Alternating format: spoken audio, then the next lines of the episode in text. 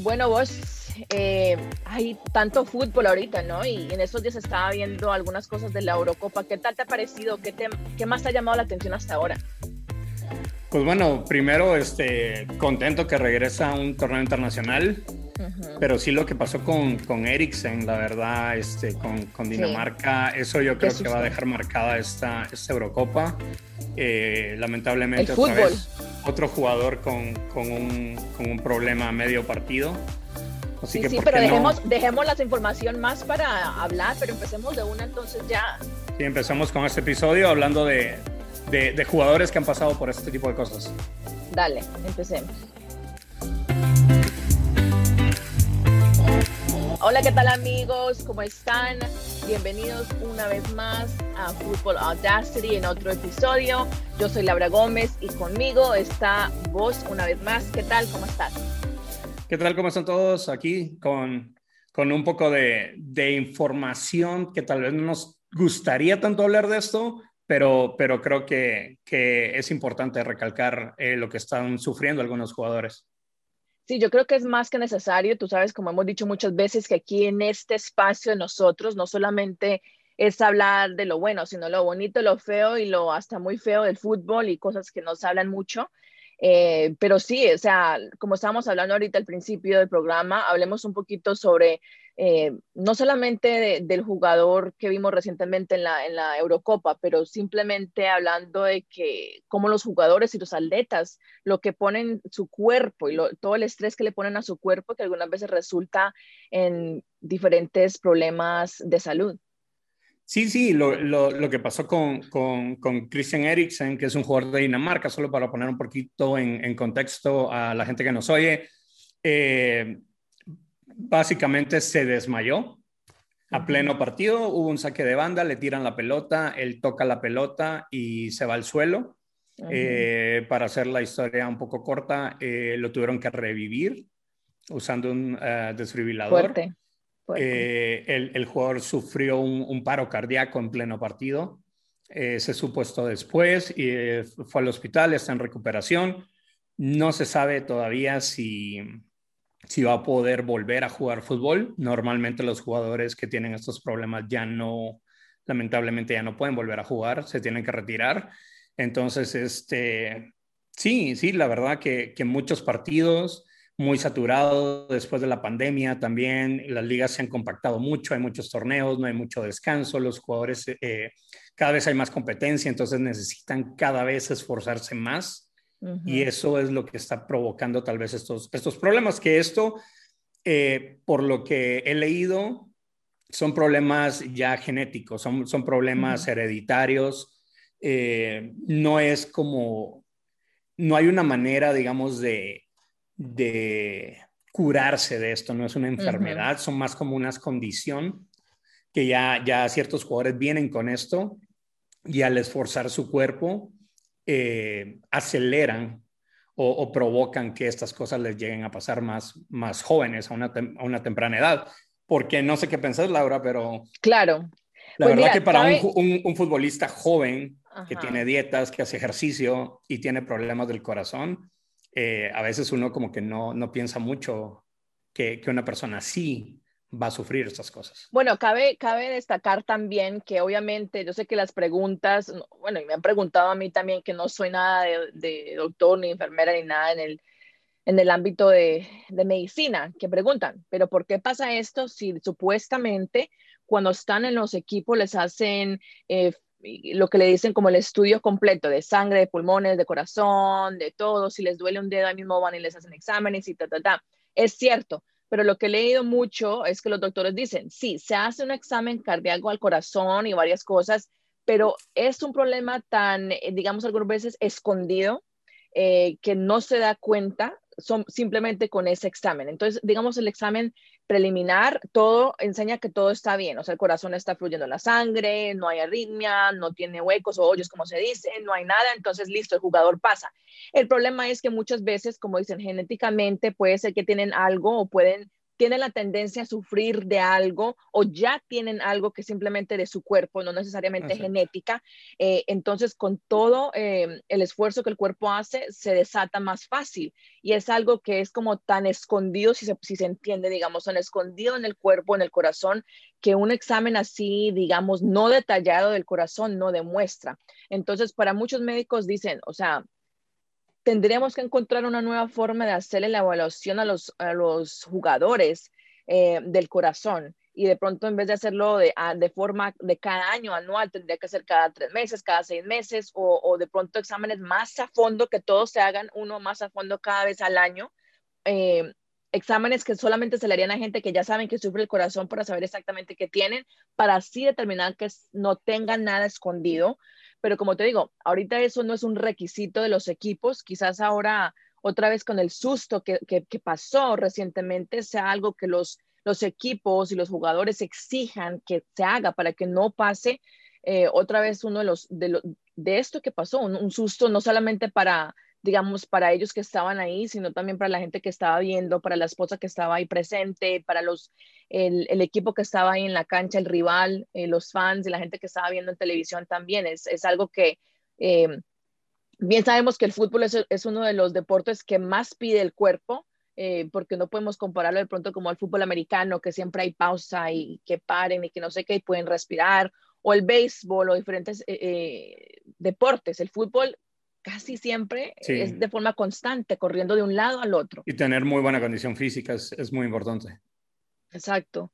Entonces, pues queríamos hacer este, programa para hablar un poquito de eso y también hablar, dar una recordatoria también a los jugadores que, que han sufrido eh, también problemas parecidos a estos y, y, algunos no han corrido con la suerte de, de mejorarse y otros eh, se han podido recuperar. Entonces, Queríamos como hablar, del tema porque es algo que se tiene que hablar. No podemos siempre hablar de las cosas positivas del fútbol, sino cosas que también tienen que cambiar. Y esa es una de ellas. De pronto, como te digo, haciendo exámenes más a fondo eh, y llevando un récord de cada, de cada jugador.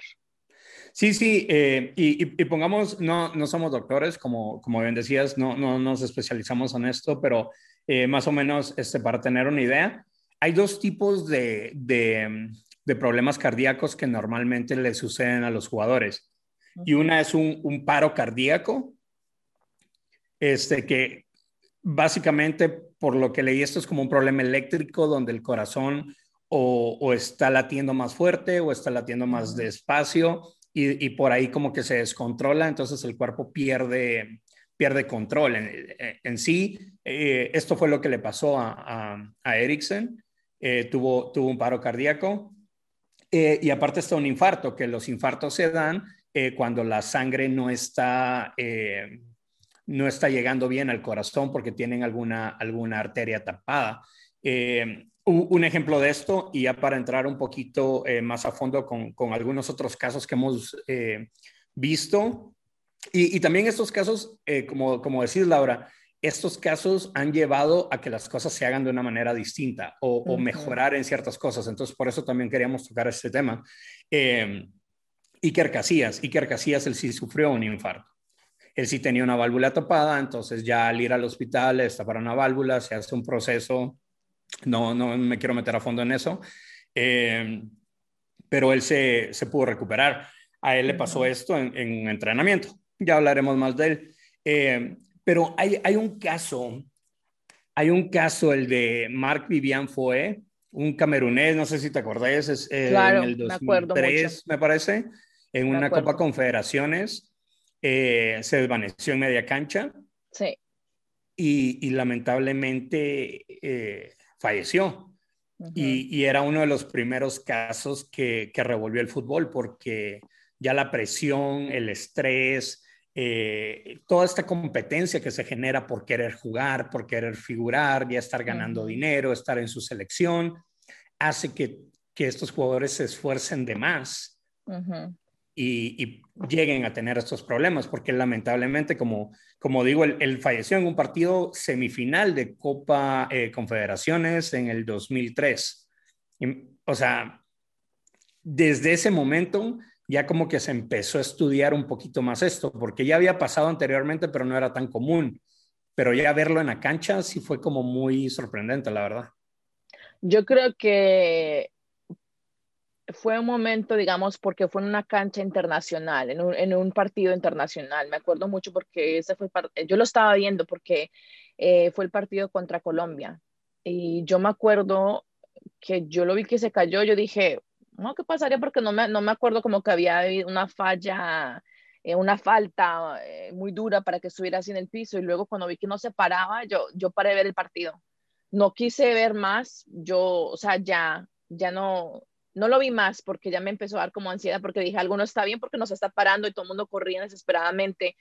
Y para mí, digamos, fue un momento como fan, o sea, no, puedo ni comparar el dolor de la familia, ni, ni de los, de los eh, teammates que estaban con él ahí al lado, ni de los jugadores de Colombia en ese momento, pero simplemente como, como fan y como espectadora, fue un momento muy fuerte. Y creo que fue la muerte de él que ayudó mucho, desafortunadamente, eh, ayudó mucho también a hablar de, esos temas, porque sí habían estado ocurriendo anteriormente, pero digamos de pronto en equipos pequeños, entonces todo el mundo decía, no, es que ese equipo no lo, de pronto no le hicieron los exámenes que se necesitaba, o hablando o echándole la culpa a otras cosas que no eran y no al desgaste de verdad a los jugadores. Y creo que con, en vez de mejorar, digamos, el desgaste de los jugadores, con los años han hasta hecho campeonatos nuevos para, para dar más seguimiento y más dinero y todo eso el fútbol da dinero y da todo eso y es muy bueno verlo, pero tenemos que tener muy en cuenta y muy presente que son seres humanos como, como usted y como yo. Entonces también merecen tener una forma digna de, ganar su dinero de forma como atleta profesional.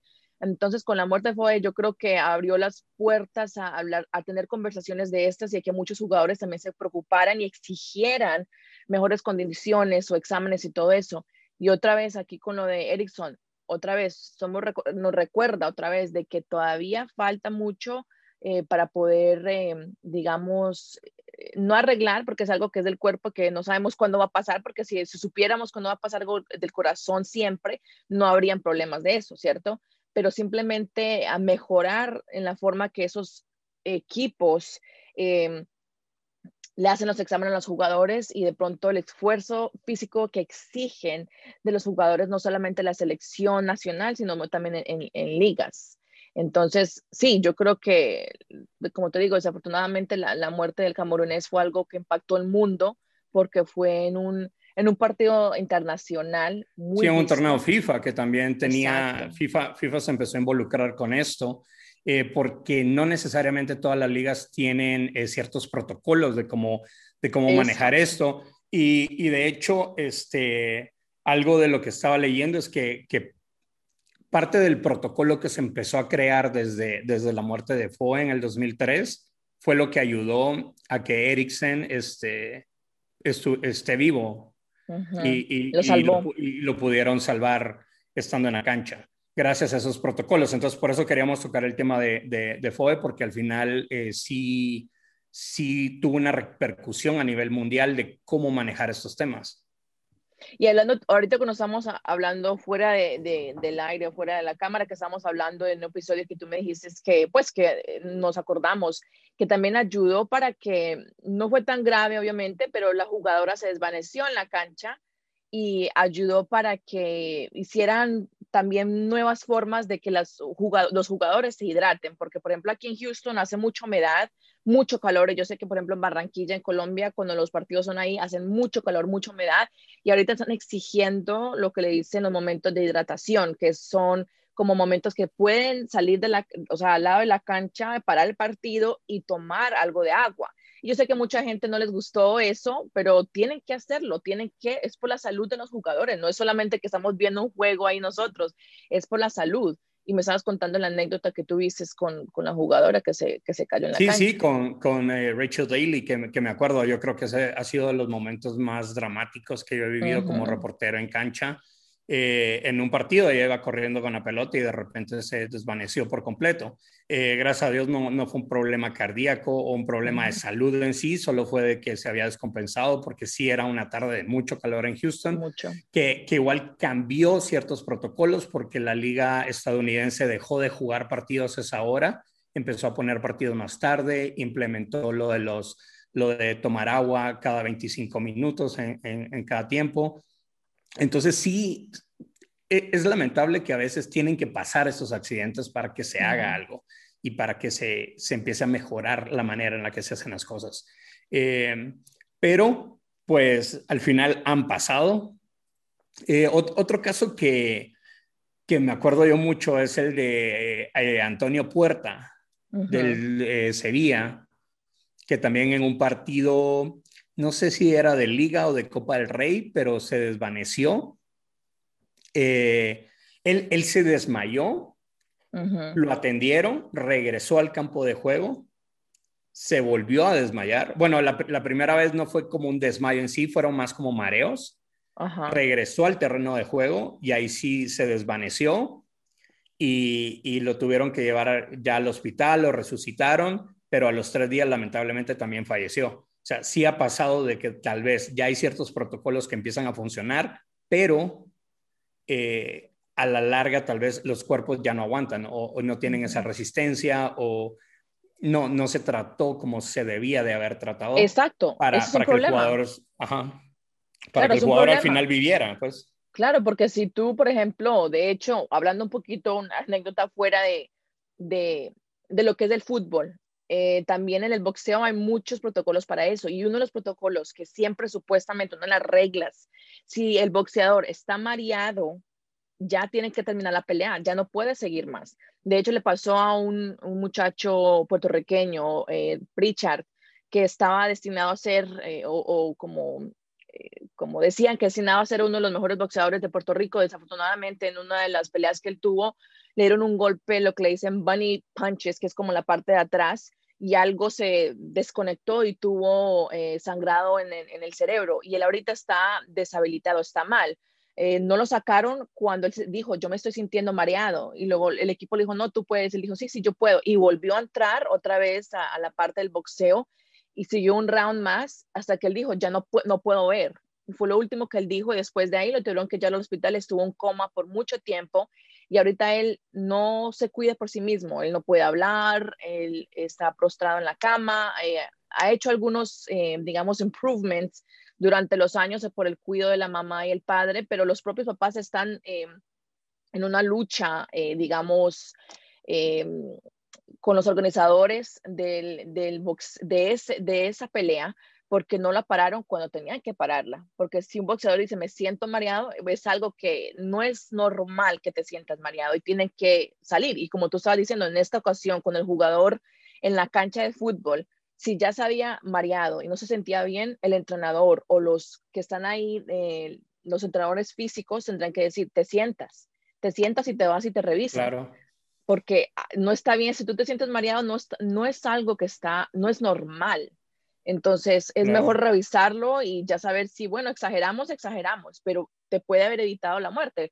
Y lo que le pasó a él, o sea, no está, estaba mareado, dijeron, no, todo bien, y volvió a entrar y mira, Sí, ahora, ahora por ejemplo, la liga, este, la NWSL, la liga, la liga americana femenil, este, implementó un cambio extra por, por este, concussions, que, que, tiene que ver mucho con esto. Eh, no, no necesariamente por problemas cardíacos, pero, pero por, por cualquier golpe muy severo que la jugadora pueda salir, el equipo no gaste el cambio, eh, o sea, muchas cosas se han ido mejorando. Eh, otro, quiero tocar el tema de otro jugador, es eh, Fabrice Muamba, un jugador este, que nació en el Congo, pero jugó para la selección inglesa. él sufrió también un paro cardíaco a, medio partido y, y, sí lo lograron, este, lo lograron recuperar en la cancha, pero el jugador lamentablemente al año se tuvo que retirar. Pero gracias a, este incidente, estos eventos ya casi no pasan en la liga inglesa. ¿Por qué? Porque la liga inglesa en el 2012 fue esto.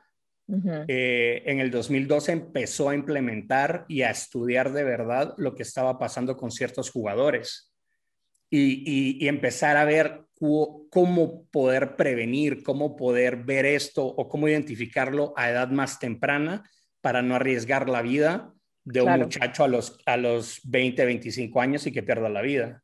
Claro. Sí, creo que es, es algo que se tiene que, que, mejorar y como estamos hablando, o sea, son, no solamente estamos hablando de casos cardíacos, sino un poquito de, de todo un poco, estamos hablando de cómo algunos incidentes han eh, logrado cambios, ¿no? Cambios que son necesarios para la mejoría de, los, de los jugadores, para, eh, para todo, ¿no? Para que todo mejore, porque, como te digo, o sea, ellos también son eh, seres humanos y también merecen tener su trabajo digno, porque he escuchado mucha gente que dice, no, pero es que son jugadores internacionales, tienen que hacer eso. Sí, porque ganan mucho dinero, porque ganan mucho, que lo hagan. Y... Ok, y solamente porque ganen mucho no quiere decir que tienen que morir en la cancha. Todos merecen tener un trabajo digno, todo el mundo, usted, yo, todo el mundo merece tener un trabajo digno em, que no ponga su vida en riesgo, digamos, eh, de forma constante. Y como decimos, el cuerpo es bello, ¿no? Es nuestro templo, lo cuidamos y, o sea, como decimos, ellos se cuidan mucho, son los que comen bien, hacen ejercicio cada rato, pero también tienen que que tener consciente que el cuerpo también se agota. Y el estrés mental también algunas veces afecta el, corazón, porque si están estresados que tienen que ganar, tienen que hacer de todo, también les afecta. Sí, sí, y hay otros casos de jugadores como David Astori o un caso muy mencionado en la comunidad latina que fue la de Antonio de Nigris, eh, que lamentablemente ellos perdieron la vida por problemas cardíacos que no fueron detectados a tiempo, como hablábamos, que de repente estaban ahí como muy escondidos, eh, pero ellos no, lo no perdieron su vida en, en la cancha. Ellos, ellos este, bueno, eh, Antonio de Nigris aparentemente todavía llegó al hospital y Astori estaba en un hotel en concentración con su equipo y ahí lamentablemente mm. eh, pasó esto. Y, y, el caso también de Iker Casillas, porque Iker Casillas al final eh, se recuperó, está bien, pero se tuvo también que retirar del fútbol. Entonces sí, sí, ha, sí ha pasado esto. Y al, final, no sé, para, para ya ir terminando este episodio, eh, no sé si quieres agregar algo más, porque la verdad sí ha sido como un episodio con mucha información, creo yo, pero también un poco pesada, entonces también por eso lo queríamos hacer un poco eh, más corto, pero, pero recalcar que al final los jugadores son jugadores, son, son personas que necesitan espacio, tiempo, descansar, ciertas condiciones, y, y qué bueno, a pesar de lo malo que ha tenido que pasar para que se empiecen a implementar cosas buenas, lo bueno es que ya se están implementando esas cosas buenas y por eso el caso de, Christian Eriksen que, salvó su vida en pleno partido. Sí, yo creo que es algo muy importante, ¿no? Y siempre tener en mente que son seres humanos. Eh, yo sé que, por ejemplo, eh, muchos criticaron a, la Eurocopa que estaban los del camarógrafo, ¿no? Que estaban enfocados todavía ahí. Yo digo, Dios mío, pero ¿por qué tienen que mostrarlo? Tienen que respetar también porque son, sí, son noticiosas y todo eso, pero muestran la cara de los fans o otra cosa y no directamente el jugador porque uno no sabe qué está pasando. Entonces, por eso los jugadores también fueron, para, hicieron como un human wall para proteger a su compañero y también después el otro equipo le prestó como, digamos, no sé, como... Y es menos traumático para todos al no ver. Exacto, exacto. Entonces yo creo que es algo también que quería hablar de eso, ¿no? Que yo sé que muchas veces la gente dice, no, pero tienen que mostrar, o noticiosas también la gente, la noticia dice mucho, no, tenemos que mostrar las cosas como son, pero hay que tener en mente que eh, a la persona o a las personas a quienes estás tomando la foto también tienen sus vidas, ¿no? Y tiene su familia, y entonces es algo que tiene que respetarse. Yo creo que de pronto es para otro, otro podcast también hablar de dónde está la raya, digamos, de qué es noticioso y qué hacen los medios y qué es ya, eh, digamos, pasarse de, los derechos del ser humano en sí, de su privacidad, ¿no? Em, pero hablando con todo eso, yo creo que es muy importante que también nosotros como espectadores y como periodistas y como fans tengamos en cuenta que los jugadores eh, entrenan mucho, sus cuerpos se sacrifican mucho y bien sabemos que muchos jugadores salen mal después de tantos años de estar en tanta práctica, sufren lesiones em, de por vida. Entonces, pensemos más la próxima vez que digamos, es que les, les pagan tanto y tienen todo y que no sé qué ok, pero su cuerpo es igual que el tuyo y el mío, sino que el de ellos está más trabajado porque es su trabajo, ¿no? Sí, sí, y, y, terminemos con, con, ese, con ese pensamiento, que al final son, son personas, este, y, y, esperemos que se recupere bien, ojalá no se tenga que retirar, eh, pero es muy improbable que él vuelva a jugar fútbol. Eh, pero bueno, eh, ya saben que nos pueden seguir en nuestras redes sociales, voz-castellanos, las mías, Pueden encontrar Fútbol Audacity en Deezer, en Spotify, en YouTube. ¿Y tus redes sociales, Laura? Laura Gómez News, por todas partes estamos ahí. bueno, ya, ya saben, este, aquí estamos. Cualquier comentario, sugerencia, pregunta que tengan, aquí con mucho gusto.